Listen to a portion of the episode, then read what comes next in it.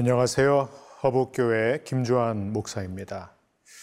아, 우리가 어, 누군가를 도우려고 어, 나름 최선을 다했는데 어, 결과적으로 그것이 상대방이 원하는 도움이 아니었을 때가 있었죠. 아, 무엇이 문제였을까요? 여러 가지가 있을 수 있겠지만 자기 열심 때문이 아니었을까요? 내가 상대방에게 주고 싶은 것을 주려고 했기 때문에 정작 상대방이 정말 원하고 상대방이 필요로 하는 것을 놓칠 때가 있습니다. 아, 우리가 하나님을 믿을 때도 어, 자기 열심으로 인해서 어, 내가 하나님께 드리고 싶은 것을 드리는 나머지 정작 하나님이 원하시는 것을 드리지 못할 때가 있죠. 오늘 말씀을 통해 우리는 주님이 원하시는 것이 무엇인지 함께 배우기 원합니다. 오늘의 말씀은 누가복음 10장 25절에서 42절의 말씀입니다.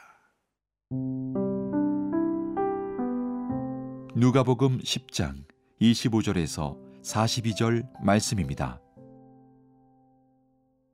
어떤 율법 교사가 일어나 예수를 시험하여 이르되 선생님 내가 무엇을 하여야 영생을 얻으리이까?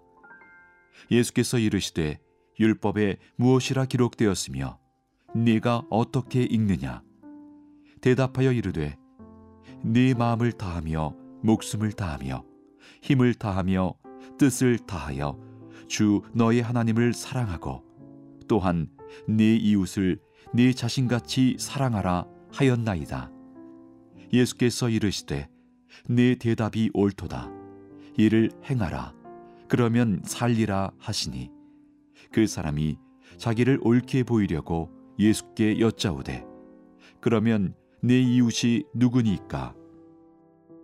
예수께서 대답하여 이르시되 어떤 사람이 예루살렘에서 여리고로 내려가다가 강도를 만남에 강도들이 그 옷을 벗기고 때려 거의 죽은 것을 버리고 갔더라. 마침 한 제사장이 그 길로 내려가다가 그를 보고 피하여 지나가고 또 이와 같이 한 레위인도 그곳에 이르러 그를 보고 피하여 지나가되 어떤 사마리아 사람은 여행하는 중 거기 이르러 그를 보고 불쌍히 여겨 가까이 가서 기름과 포도주를 그 상처에 붓고 싸매고 자기 짐승에 태워 주막으로 데리고 가서 돌보아 주니라 그 이튿날 그가 주막 주인에게 데나리온 둘을 내어주며 이르되 이 사람을 돌보아 주라. 비용이 더 들면 내가 돌아올 때에 갚으리라 하였으니. 네 생각에는 이 세 사람 중에 누가 강도 만난 자의 이웃이 되겠느냐? 이르되 자비를 베푼 자니이다. 예수께서 이르시되 가서 너도 이와 같이 하라 하시니라 그들이 길 갈 때에 예수께서 한 마을에 들어가심에 마르다라 이름하는 한 여자가 자기 집으로 영접하더라.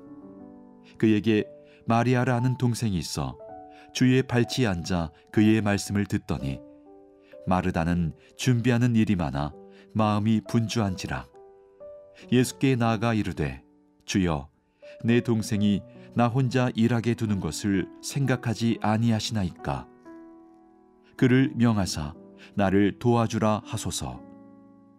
주께서 대답하여 이르시되 마르다야 마르다야 내가 많은 일로 염려하고 근심하나 몇 가지만 하든지 혹은 한 가지만이라도 족하니라 마리아는 이 좋은 편을 택하였으니 빼앗기지 아니하리라 하시니라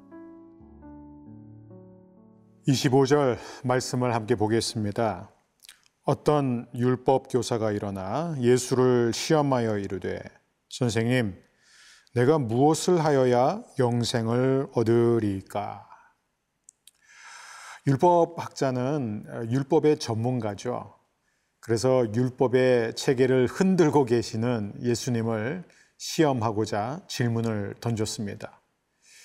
아, 율법에 뭐라고 기록되었느냐는 예수님의 질문에 그는 신명기 6장의 쉐마를 인용하게 되죠. 그게 27절, 28절입니다. 대답하여 이르되 내 마음을 다하며 목숨을 다하며 힘을 다하며 뜻을 다하여 주 너의 하나님을 사랑하고 또한 내 이웃을 내 자신같이 사랑하라 하였나이다. 율법 학자의 답변을 들은 예수님은 뭐라고 말씀하셨죠? 28절입니다. 예수께서 이르시되 내 대답이 옳도다. 네가 정답을 말했다라고 말씀하십니다. 자, 그러면서 우리 주님은 굉장히 중요한 말씀을 하시는데요. 28절을 보게 되면 이를 행하라 그러면 살리라. 여러분 어, 문제점이 보이세요? 예수님은 어, 율법 학자가 율법의 근본적인 문제점을 보기 원하셨던 것입니다. 우리는 율법대로 살 수 없다는 게 문제죠. 어, 일을 행하라 그러면 살리라. 일을 행할 수 없기 때문에 그래서 우리는 살 수가 없습니다. 어렸을 때 누구와 이렇게 싸울 때 자주 썼던 말 혹은 들었던 말이 뭐냐면 너 죽었어. 그래요. 우리는 죽은 거예요. 우리는 망한 것입니다. 하지만 이런 우리에게 하나님이 주시는 것이 바로 은혜라는 것이죠. 은혜란 너는 할 수 없지만 나는 할 수 있다는 것입니다.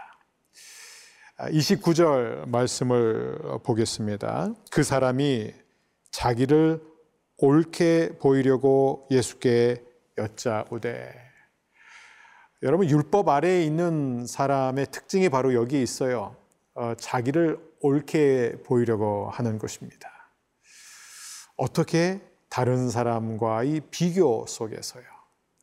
이 재미있는 이야기가 있는데요. 캠핑을 간 두 사람이 이제 텐트에서 나와 이 모닝 커피를 어, 만들고 있었는데요. 곰 한 마리가 그들을 향해 돌진해 오는 것을 보게 됩니다. 그러자 한 사람이 어, 급하게 운동화로 갈아 신기 시작합니다. 그러자 다른 친구가 말합니다. 야, 내가 곰보다 빨리 뛸 수 있을 것 같아? 그건 불가능해. 그러자 어, 그 친구가 대답합니다. 아이, 그럴 필요 없어. 내가 너보다 빨리 뛰기만 하면 되잖아. 여러분, 이게 종교예요. 내가 너보다 잘하면, 내가 너보다 멀리 가면 하나님이 나를 인정해 주실 거야. 하지만 우리 주님에 의하면 율법은 실제로 그렇게 가르치고 있지 않다는 것입니다. 율법은 가장 작은 규정 하나만 어겨도 전체를 어기는 것이기 때문에 그렇죠. 그러므로 십자가를 통해서만 주어지는 구원의 선물을 받지 않는 이상 그 누구도 사망의 법에서 벗어날 수 없는 것입니다. 그러자 이 율법학자는 또 예수님에게 질문을 합니다. 그러면 내 이웃이 누구죠? 예수님은 어, 이때 사마리아인의 이야기로 어, 답변해 주시죠. 자, 어떤 사람이 예루살렘에서 여리고로 내려가다가 강도를 만나 거의 죽을 정도로 맞게 되었다. 여러분, 이 길은요, 피해의 길로 알려져 있었습니다. 그만큼 많은 강도들과 위험이 도사리고 있었기 때문이죠. 그런데 이 피의 길로 알려졌던 이 악명 높은 이 길, 이 험한 길을 왜 이 사람이 혼자 갔을까요? 어리석었기 때문입니다. 이게 바로 우리의 모습이에요. 우리는 하나님을 떠나 피의 길을 간 사람들이에요. 그 결과 사탄은 우리에게 도적질하고 파괴하고 죽이고자 했습니다. 길을 가던 제사장과 레위인 모두 지나쳤죠. 종교는 율법은 우리를 구원할 수 없다는 것입니다. 하지만 누가 그 사람을 도왔을까요? 누가 그를 구원해 줬을까요? 사마리아인이었습니다. 사마리아인은 유대인과 원수 관계였어요. 그런데 죽어가는 사람을 지나칠 수가 없었던 거죠. 여러분, 누가 사마리아인일까요? 바로 예수님입니다. 죄로 인해 하나님과 원수가 되었던 우리를 거의 죽은 우리를 죽은 거나 다름 없었던 우리를 구원해 주셨습니다. 어떻게요? 우리의 죄악을 친히 담당해 주심으로. 34절 어, 말씀입니다. 가까이 가서 기름과 포도주를 그 상처에 붓고 싸매고 자기 짐승에 태워 주막으로 데리고 가서 돌보아 주니라. 예수님은 오늘도 우리에게 오셔서 우리의 상처에 기름과 포도주를 부어 주십니다. 우리도 예수님과 같은 이웃이 되라고 말씀하십니다. 누가 우리의 이웃일까요? 우리의 도움이 필요한 사람 누구나 우리의 이웃입니다. 특히 죄 가운데 있기 때문에 예수님이 필요한 모든 사람들이 우리의 이웃입니다. 너희도 이와 같이 행하라. 이 말씀에 순종하는 저와 여러분이 되기를 바랍니다.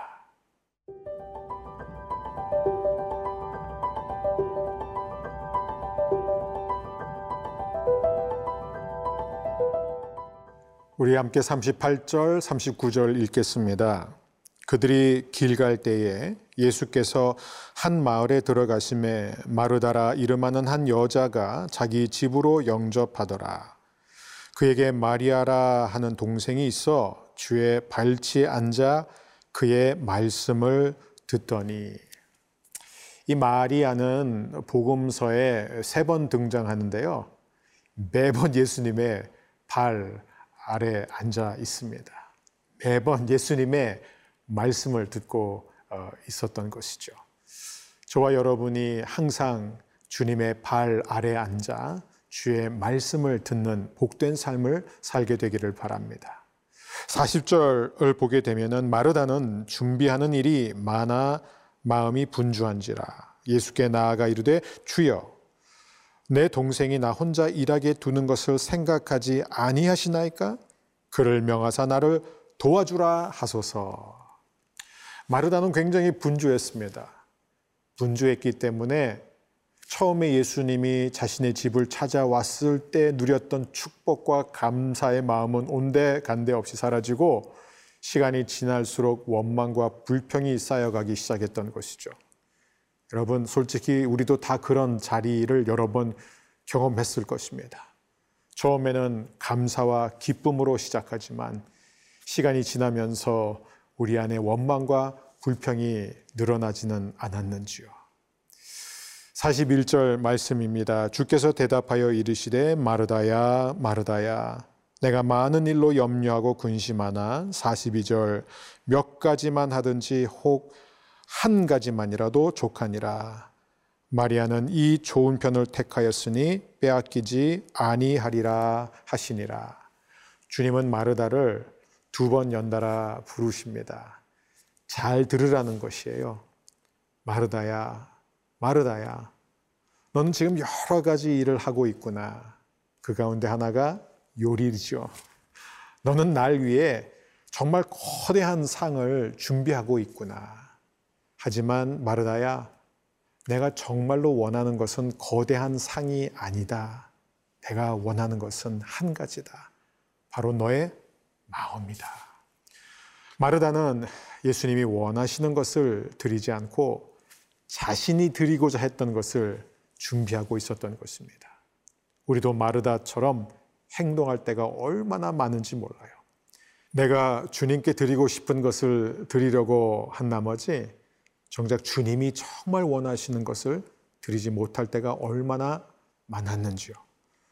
주님이 가장 원하는 것은 우리의 성공, 업적, 봉사가 아닙니다.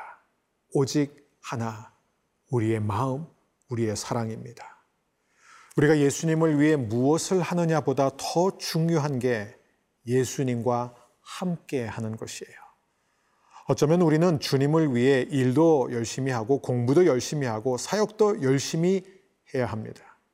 하지만 우리가 주님을 위해 하는 어떤 일보다 가장 크고 중요한 것은 주님과 함께 동행하는 삶입니다.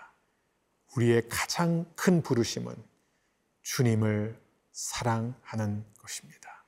오늘도 주님과 동행하며 주님을 사랑하는 하루가 되기를 축원합니다.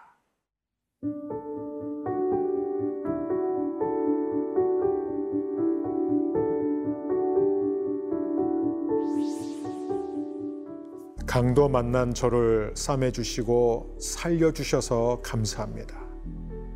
저도 주님이 필요한 사람에게 다가갈 수 있는 용기를 주옵소서.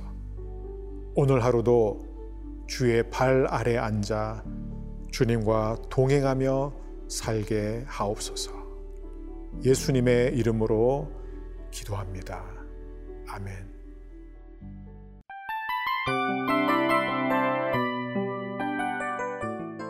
이 프로그램은 청취자 여러분의 소중한 후원으로 제작됩니다.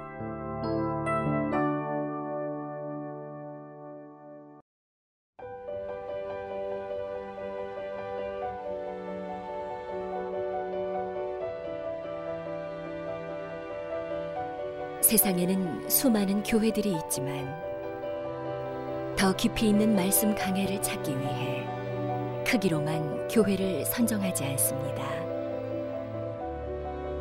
보다 좋은 영적 콘텐츠를 더 많이 나누기 위해 방송비를 받지 않습니다. 1년 365일 복음만 전하고 싶어서 우리는 광고를 하지 않습니다. 온누리의 복음을 땅끝까지 CGN TV와 함께 땅끝 선교사가 되주세요.